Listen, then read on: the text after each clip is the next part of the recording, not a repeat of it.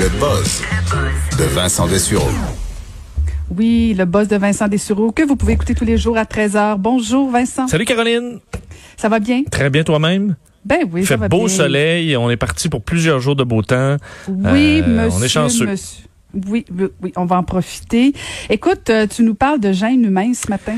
Oui, et une histoire que moi m'a fait sourire parce que le monde scientifique, évidemment, c'est très, euh, c'est, c'est, c'est très sérieux. euh, et euh, ça, doit être bien fait. Un des outils qui est très utilisé dans le monde scientifique pour les statistiques, pour euh, rentrer des données, c'est Excel. Même si euh, on va demander ça dans à peu près toutes les euh, à être à l'aise avec Excel, par exemple, pour une demande d'emploi. Dans le milieu scientifique, c'est important parce que même si c'est assez commun, c'est le programme par excellence pour rentrer des données, pour faire des statistiques. Alors, c'est très important pour les scientifiques.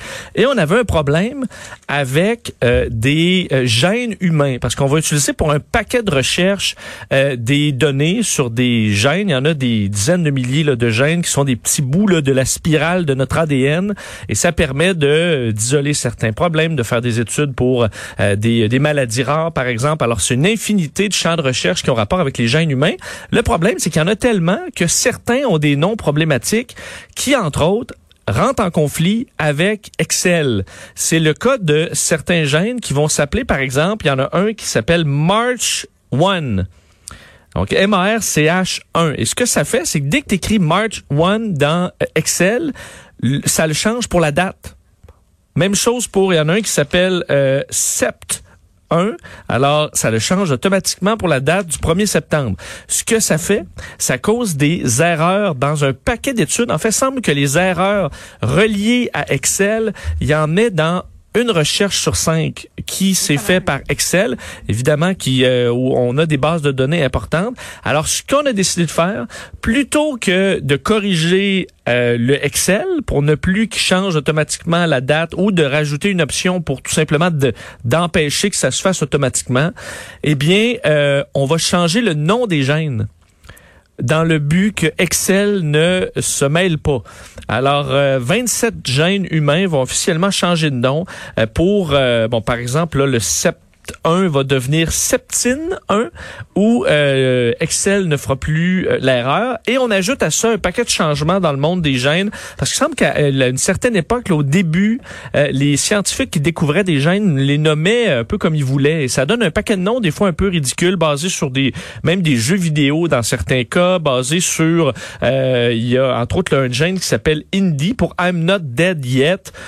Et le problème c'est que lorsqu'un médecin par exemple on enfant a un problème génétique. Et là ton médecin dit ben écoute c'est le gène euh, I'm not dead yet ou le gène il y en a un qui s'appelle head case qui veut dire en anglais là dans le jargon euh, euh, quelqu'un de mentalement instable ou tout ça. Alors certains noms de gènes ont vraiment euh, sont quasiment des jokes. Et si tu dis, ben, votre enfant a un problème avec son gène euh, euh, tata, ben, ça va être un peu gênant. Alors, tous ces noms-là vont évoluer, euh, seront changés vers vraiment des numéros alpha, de- des noms alphanumériques euh, qui posent pas problème avec rien et qui n'entreront plus en conflit avec Excel.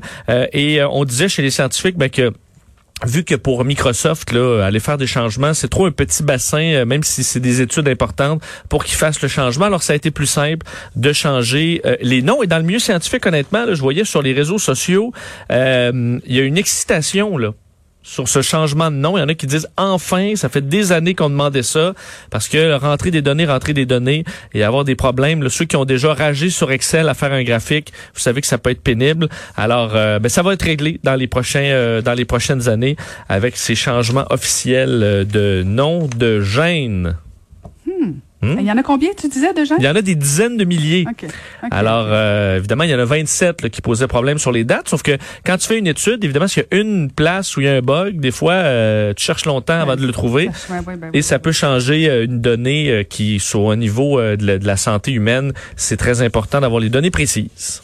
Hmm, très intéressant, ça, Vincent. Écoute, ta ton prochain sujet, euh, je peux tout de suite te répondre. euh, Est-ce que oui ou non, on chauffe son thé au micro-ondes? J'espère que non. Ben, écoute, euh, Et là, j'ai peur de ton étude. Là. T'as le bon feeling parce que c'est non pour euh, la, le, le fait de réchauffer son eau pour le thé au micro-ondes. Ce que semble-t-il plein de gens font, mais euh, il ne faudrait pas selon et cette étude-là d'une université chinoise vient de paraître dans euh, le, le journal American Institute of Physics.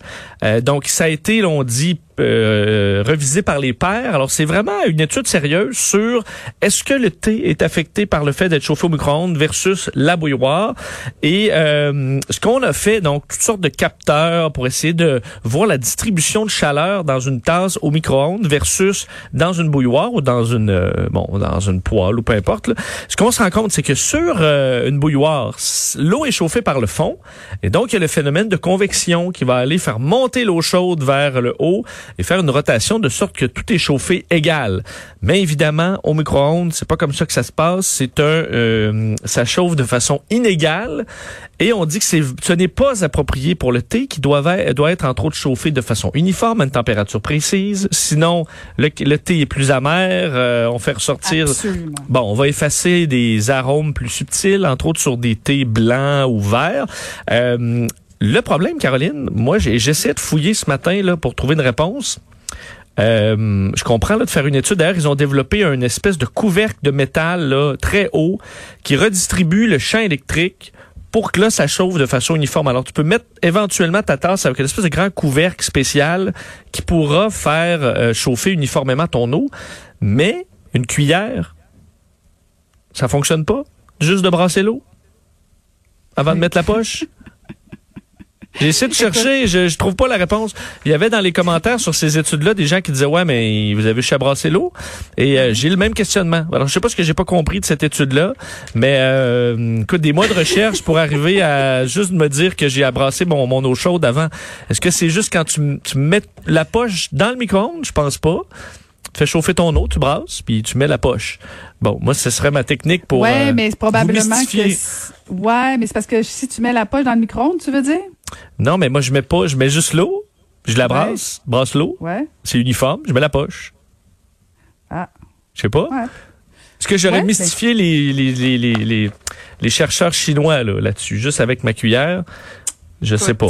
Mais en même temps, on dit que la tasse, la tasse n'est pas chauffée uniformément. Alors peut-être qu'après, ça, c'est pas Non, Parce que la l'idéal. tâche a chauffé, c'est ça, exactement. C'est pour ça que c'est mieux de faire bouillir l'eau. Mais en fait, même, je pense que les experts vont dire, faut pas que tu la fasses bouillir au complet. En tout cas, peut-être une première fois, mais pas la deuxième fois. Faut pas que tu bouillante ton thé. Ça, c'est vrai. D'ailleurs, on dit, j'ai même les degrés pour toi. Si tu veux, le thé vert, 70, le haut long, 90, et le thé noir, 95 à 98 degrés Celsius. Puis évidemment, c'est écrit sur votre petit contenant euh, en général. Hein? Écoute, écoute, écoute. Mais c'est un art prendre le thé, hein, Vincent? Euh, Le prendre oui, et le non, faire, pour c'est vrai, un art. pour vrai, j'ai vu, écoute, au Japon, la cérémonie du thé vert, là. Quelque chose. C'est ouais, c'est impressionnant et euh, c'est. Ouais, c'est c'est- c'est- mais c'est j'ai des gens qui aimaient pas le thé et une fois dans des au Japon ou ceux qui vont en Angleterre, effectivement des endroits où on en boit beaucoup plus et des thés de qualité, tu tu, rends- tu comprends un peu plus le buzz là. Euh, je pense à quel point ça peut être savoureux. Notre collègue Mario Dumont est un grand passionné de thé. Je pense qu'il y en a 200 euh, chez lui. 200 c'est peut-être Ah, exagéré, mais moi mais aussi, moi aussi. Ben, je dirais pas 200, là, puis je veux pas, je veux pas faire une compétition contre Mario Dumont. euh, en tout cas, pas au niveau du thé. Mais euh, moi aussi, j'aime Ben, beaucoup le thé et, euh, ouais, ouais, parce ouais, que celui que les Québécois, on est loin, on a évolué quand même depuis le salada. Oui, oui, oui, oui, oui, oui, oui, oui. qu'il était Oui, oui, Puis le pico, oui, oui, c'est ça. Orange Pico, ça, Oui, ça- oui, c'est fini. On, se est ailleurs. mais on quand est même. Hey, Et- merci beaucoup, Vincent. Écoute, je te coupe. Puis on t'écoute euh, dès 13h avec beaucoup de plaisir. Et euh, moi, j'en profite pour remercier euh, toute l'équipe en régie, bien sûr, Joanie Henry, Alexandre Moranville et à la recherche Marie-Pierre Caillé. Merci infiniment à toute l'équipe, donc. Et je vous laisse au bon soin pour écouter les- le bulletin de midi avec Michel Jean pour écouter les nouvelles LCN dès midi. Et je vous remercie infiniment et je vous dis à demain.